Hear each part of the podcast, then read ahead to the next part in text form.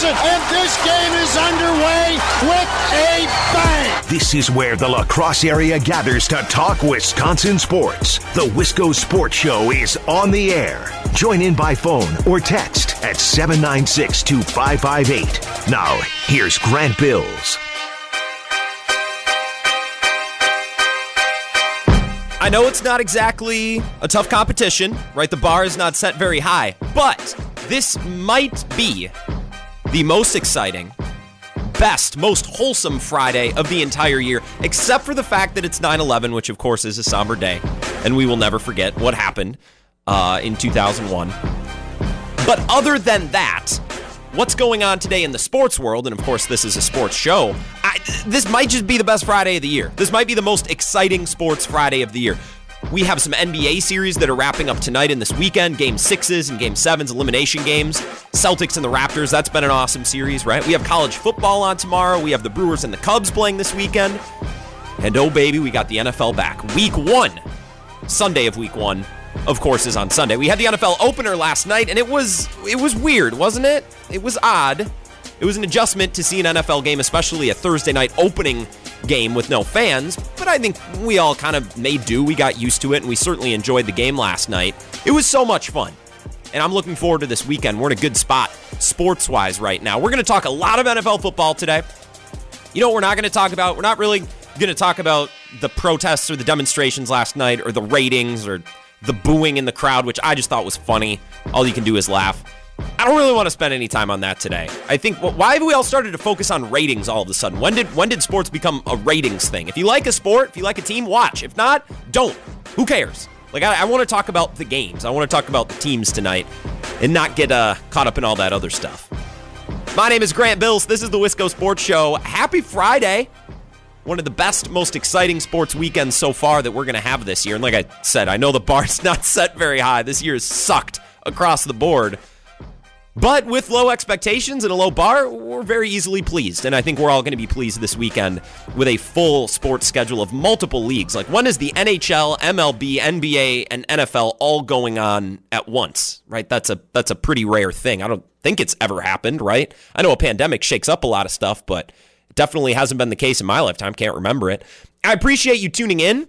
I hope you're having an excellent start to your weekend. Like I said, we're going to talk a lot about sports tonight, a lot about football. I don't want to get into protests and stuff like that.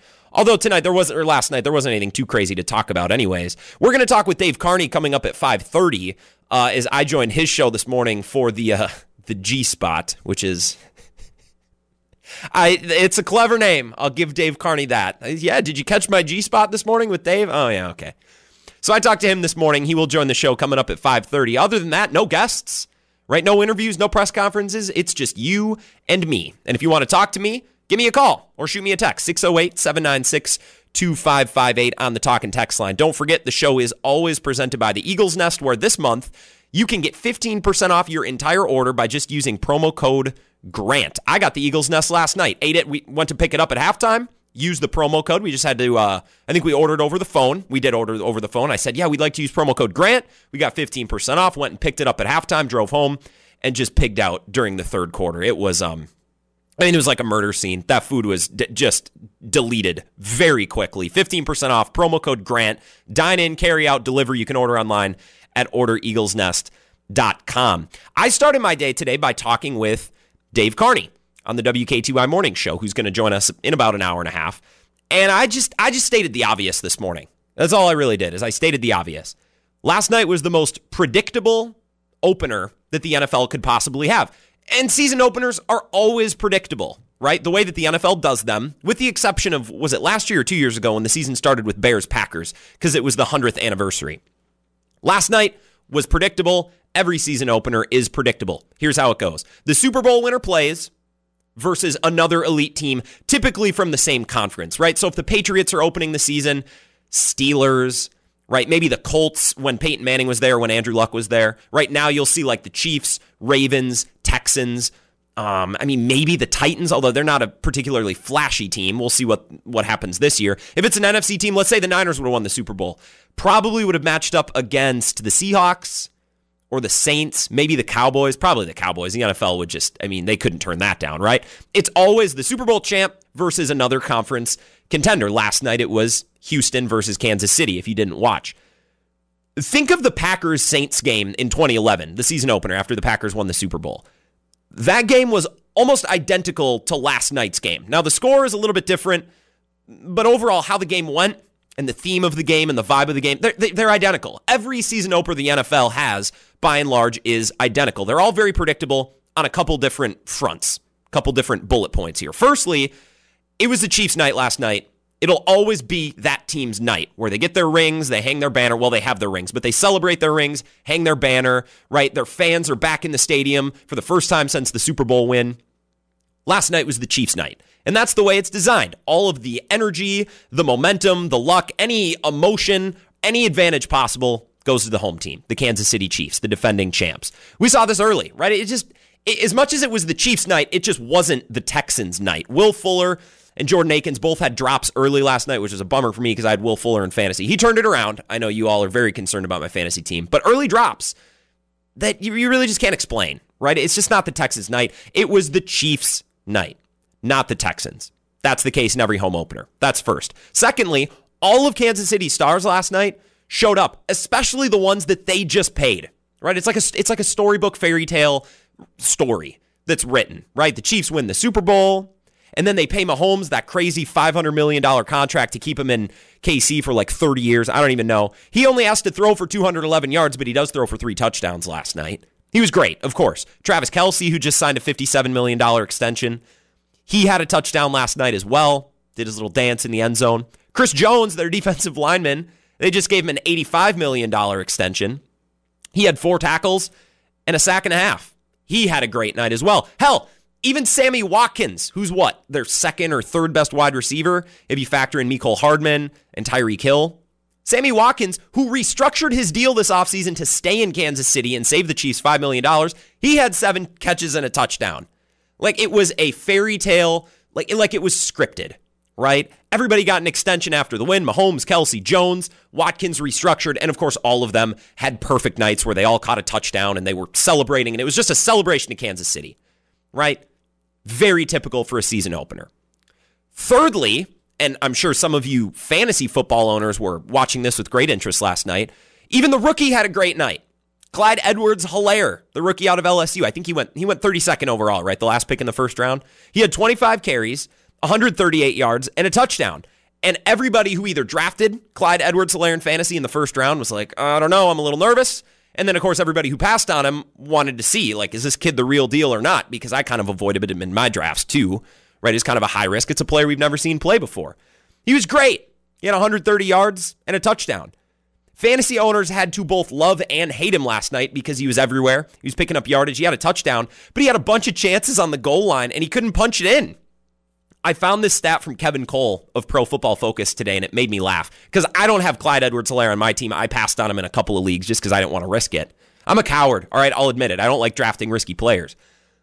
Here are his fantasy projections versus what actually happened last night. This is hilarious. Outside the five yard line, his projected fantasy points were 10.3.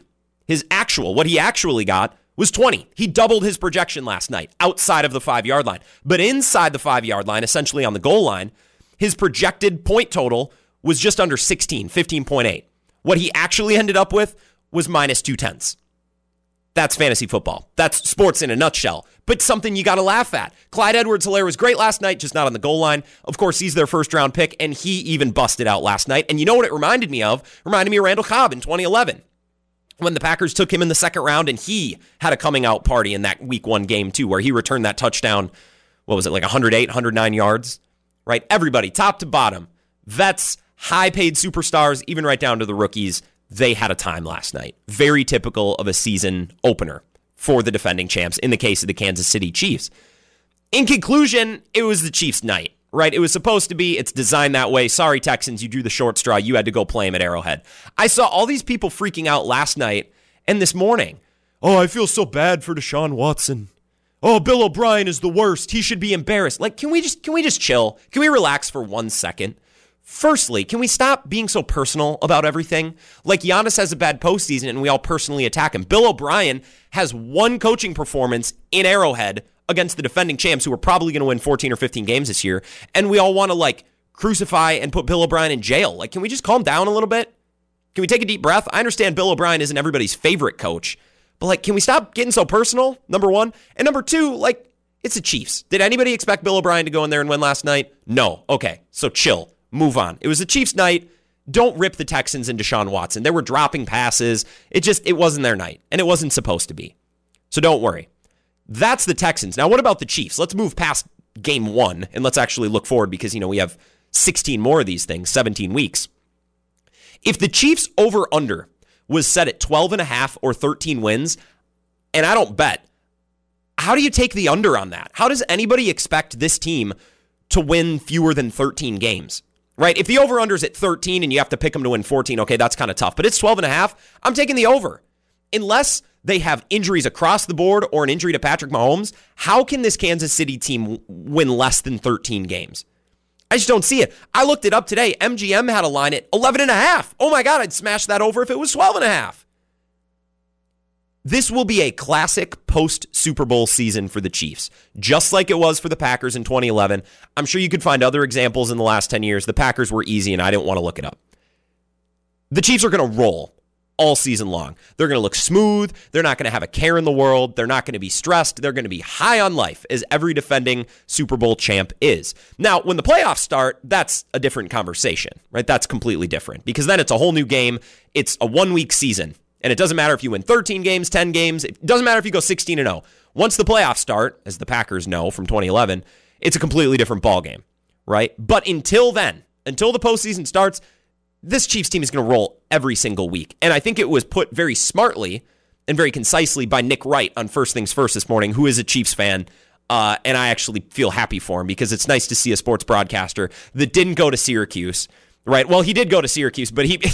so that's a bad example. It's good to see a sports broadcaster that isn't all in on the LA or the New York teams. That's my point, right? Kansas City is Nick Wright's home. And I thought he put it well this morning. He's like, there are no answers to the questions that the Chiefs demand of their opponents, right? How do you cover Tyreek Hill? You don't. How do you how do you wrap up Patrick Mahomes? How do you defend him? You don't right? How do you deal with Travis Kelce and Sammy Watkins and Mecole Hardman and now Clyde Edwards Helaire and when Damien Williams comes back? You don't. There's, there's no, it doesn't matter how good your defense is. This team is going to put up points. You just have to be able to score enough with them. That doesn't mean defense doesn't matter, right? Don't, don't get me wrong. A good defense will still have a better chance at Kansas City than a bad defense. It's not like it's hopeless. But there are no answers to the questions that the Chiefs demand of their opponents. You just have to score with them. That doesn't mean you need to score 55 points to beat them, but you better come ready to try to score 35. That's what it would have taken last night, and I think the Chiefs are going to be hanging 27 to 35 all season long. Like they're going to roll, and they're going to make it look easy. Once the postseason starts, things might change because it's a brand new season. Packers fans know that, but Bucks fans know that as well, right? We're no stranger to that. But until then, I I don't see a way that the Chiefs win fewer than 13 games. I know everybody loves the Broncos and thinks the chart. No, they're, they're going to win 12 or 13 games, I think, easily. We'll see when the postseason comes around, but it's it, nobody's going to be able to hang with this team. You cannot defend them. There, there's no answer to the questions that the Chiefs demand of their opponents. And I thought Nick Wright uh, was very smart and and put it smartly on his show this morning.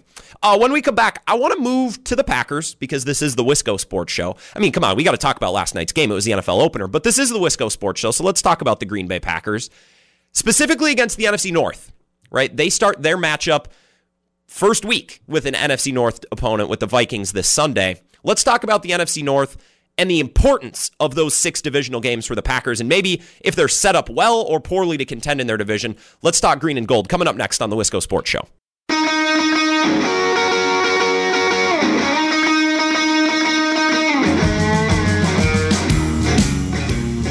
Wisco Sports Show rolling on. Happy Friday.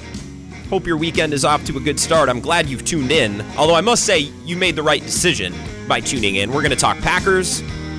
We're going to talk NFL as the league gets going for real this Sunday when we have a full slate of games. Last night was a little teaser, little taster, and it was fun to bounce around between my three fantasy lineups and go on Twitter and read about it and watch highlights today. But man, I can't wait until Sunday when we have game after game after game after game. And then, of course, it all culminates into Sunday Night Football, which is just the grand finale. And then, you know, week one, God, I always look forward to this. Two Monday night games, a doubleheader. So we are just going to be able to feast, feast the next couple of days. I'm amped. If you want to join the show, text or call, either one, 608 796 2558.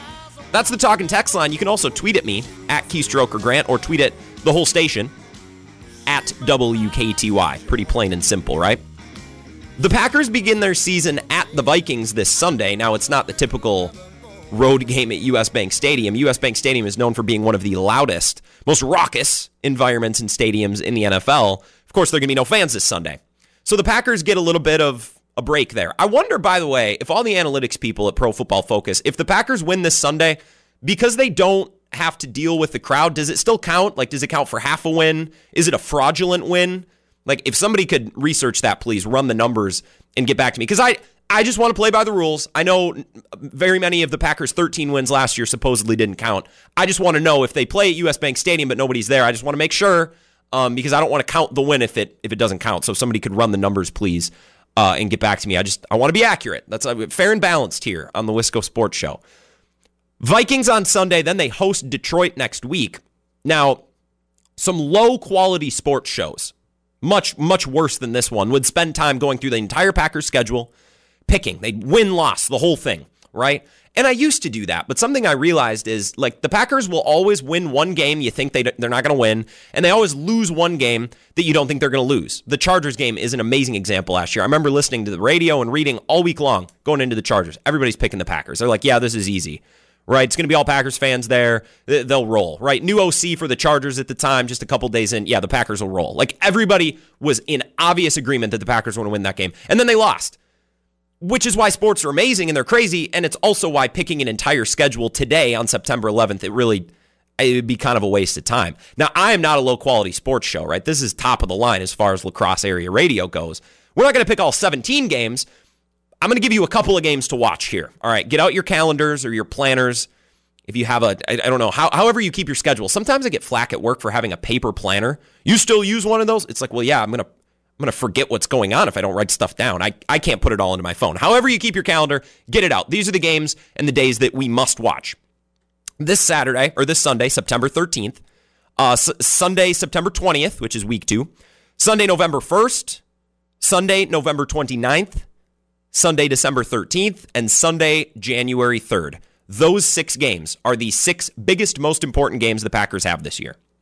What do they all have in common? They are all against NFC North divisional opponents. At Minnesota, hosting Detroit, hosting the Vikings, hosting the Bears, and then on the 13th and the 3rd of December and January, they go to Detroit and to Chicago. Who knows what the fan situation will be like then? If there'll be some fans, all fans, no fans, who knows?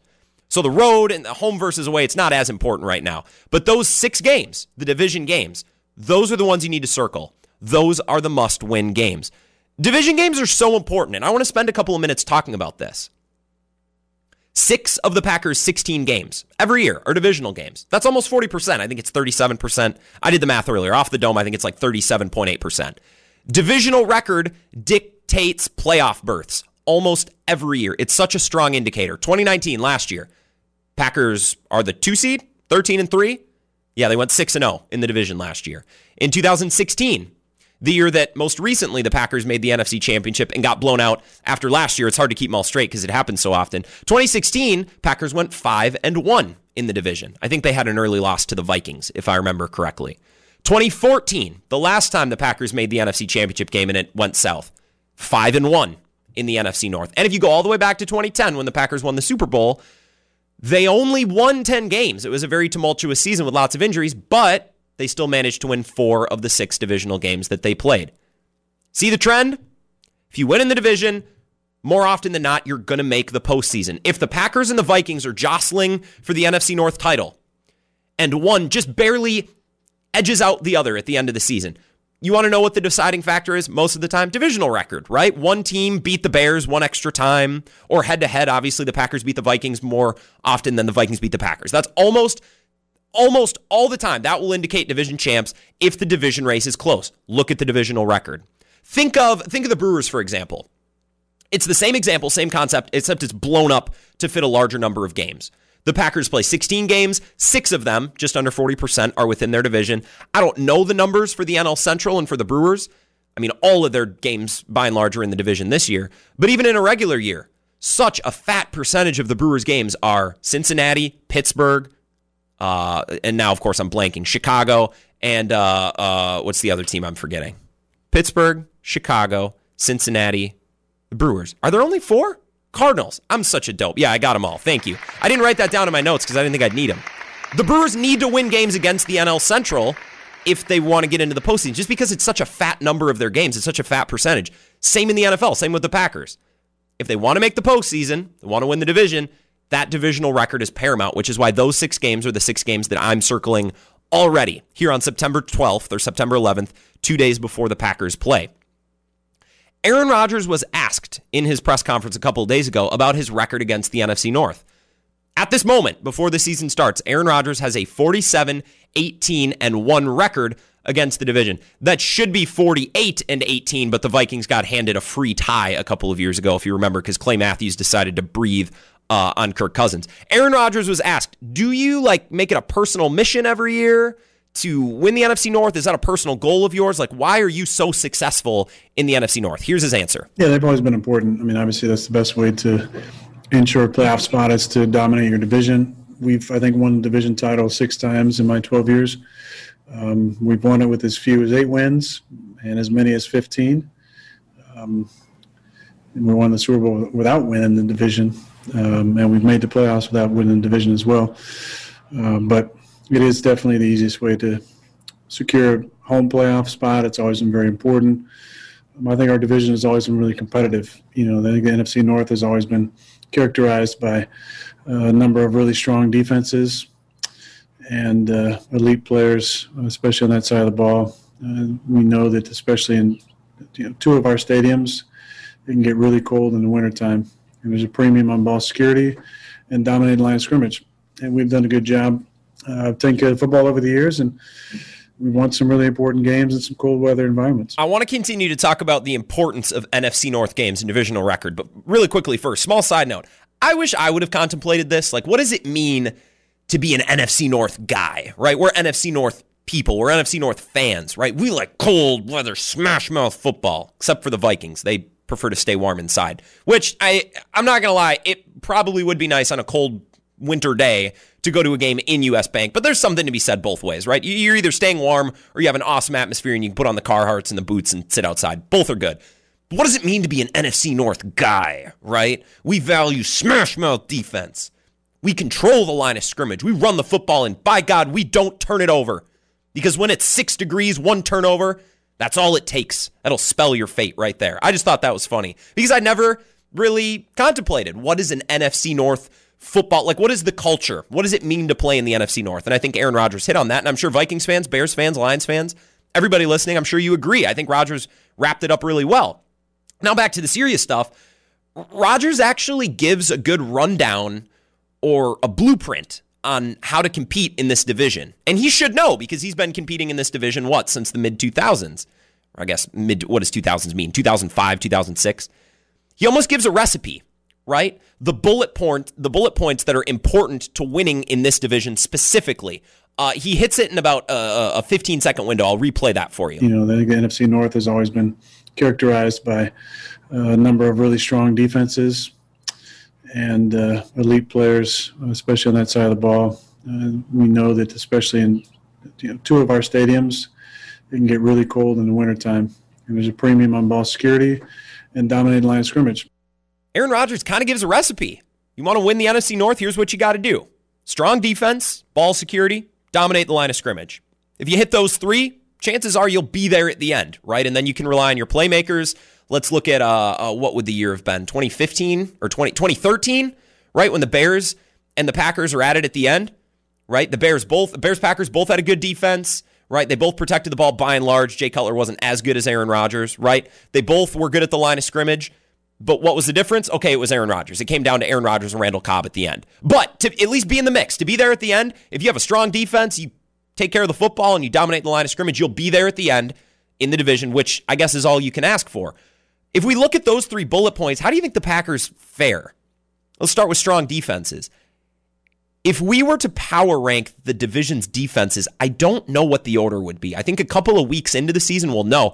If it was two years ago, it would be loud and clear, obvious. The Bears number one, Vikings number two, and then the Packers and the Lions are just fighting to be average at three and four. This year, however, I'm not sure. I think the Vikings, the Bears, and the Packers all do things well separately. I think the Lions do some things good too. They need to rebuild their defense a little bit. They can't rush the passer to save their life.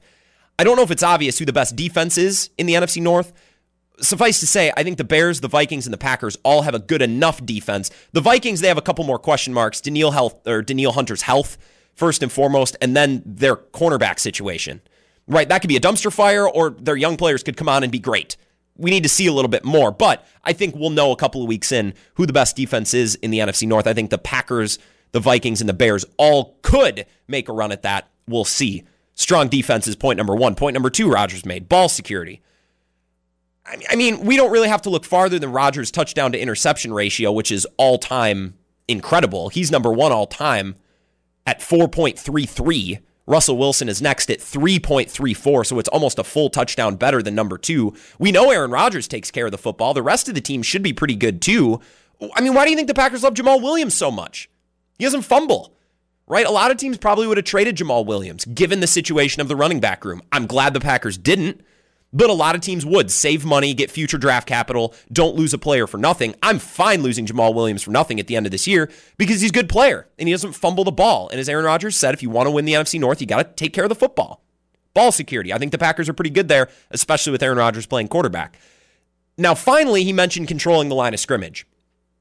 There's a couple angles with which to approach this. Are we talking run defense, rushing the passer?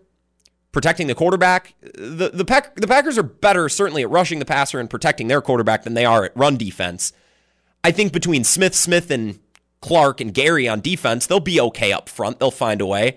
And I think on offense, between Bakhtiari, Elgton Jenkins, and Corey Linsley, things could be worse, right? I, I think they can use Lane Taylor and then figure out the fifth spot. They could be worse on both lines. Case in point, to conclude before we move on, I think the Packers are good enough defensively. They're great at ball security, and they should be good enough at controlling the line of scrimmage to put themselves in a place to win the division. Aaron Rodgers' words, not mine. Just going off what Aaron Rodgers saying. He would certainly know better than me. Uh, when we come back, I want to talk about the Packers' run defense. It's a question that's come up a lot in press conferences, and I think it's something we need to address, especially with the way that last season ended. More of the Wisco Sports Show coming up next.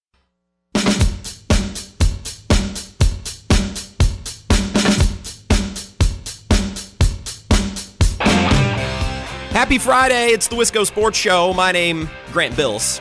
I'm your host.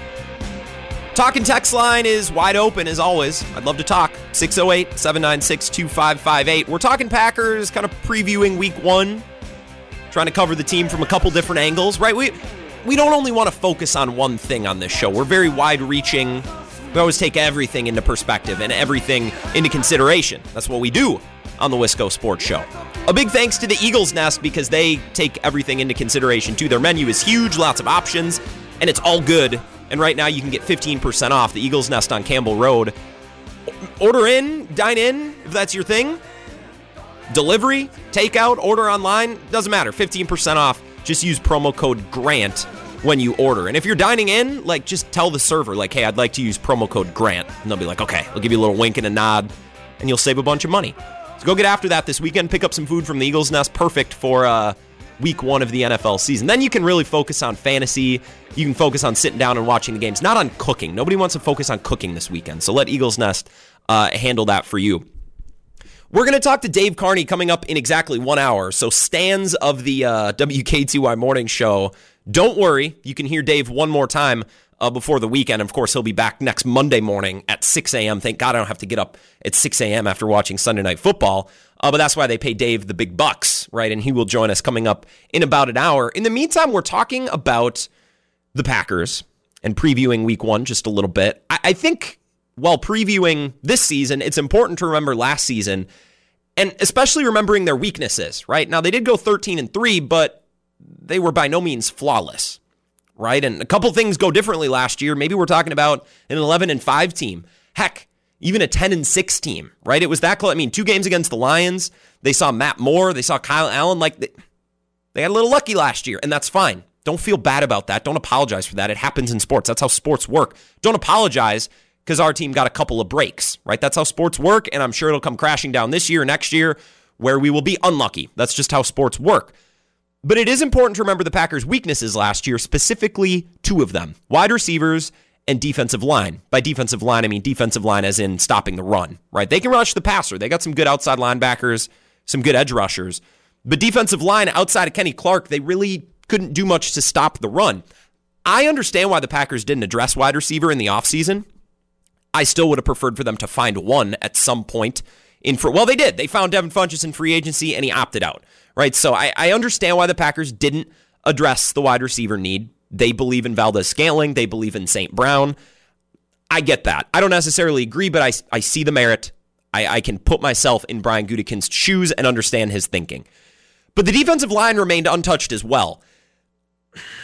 That, that one sticks with me a little bit more because in all four of their losses last year, three in the regular season and one in the postseason, the rushing game was a huge issue. The Packers could not contain the rushing attack in all four losses, starting on September 26th, week four last year. That was the Oktoberfest game.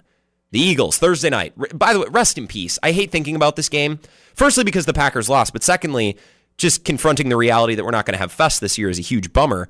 The Packers lost that game and gave up 167 yards on the ground. They were shredded, start to finish. Also, the Packers didn't get a sack in that game.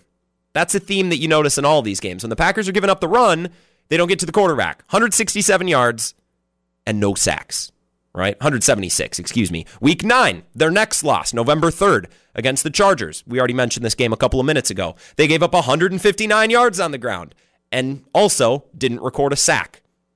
It's Philip Rivers. It's not like it's hard to sack Philip Rivers. Just, just blow on him like hot food. He'll tip over. And the Packers couldn't manage one sack.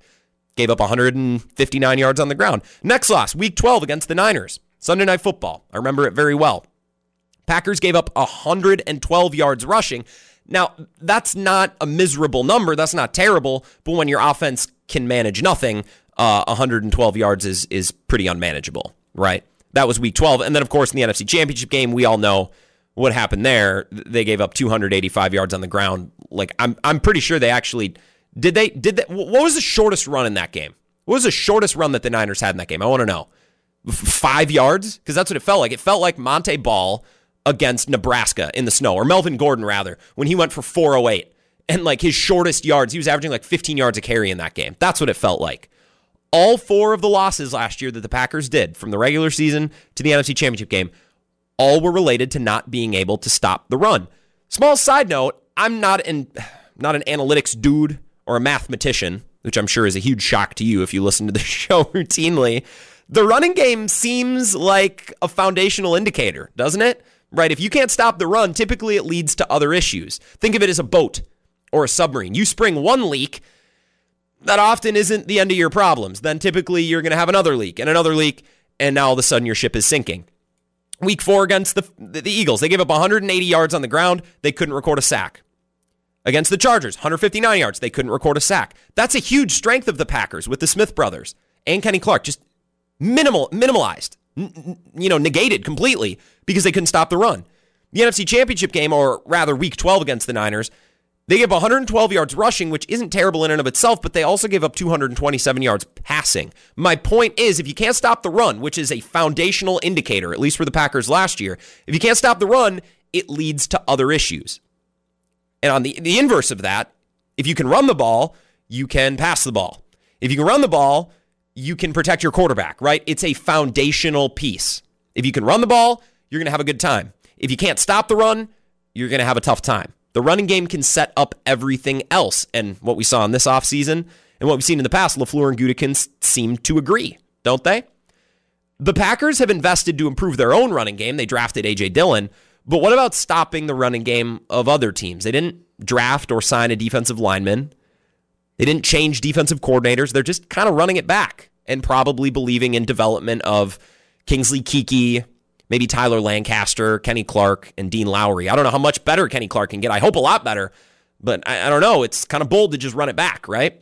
Packers reporter, specifically Tom Silverstein, has been asking about this. He asked the Smith brothers a couple of days ago, and we actually heard this um, when did we listen to this? Yesterday, we heard from the Smith brothers. They said, How are you going to improve your running game if you didn't make any changes? Just trusting our technique. You know, a lot of times we were just out of uh, position to make plays and we was doing stuff that, you know, we want a coach to do. And, you know, they, they, they capitalized off those mistakes that we were making. And, um, you know, we got to learn. We know this year, this off season working. You know, it's been a long off season due to you know COVID and not getting that much coaching and you know OTAs. But now, like you know, we had this time. We all trusting our technique. Uh, guys been playing and we just got to keep on being consistent with that week in and week out, and um, letting it show on Sundays. So you need to execute right? It's it's it's not a scheme thing. It's they didn't execute the scheme. They got to do what they were coached to do. Christian Kirksey asked the same thing, and I don't remember if it was Tom Silverstein, but like the Packers reporters really been zeroing in on this topic, right? You guys couldn't stop the run last year. You didn't do anything to improve your run defense.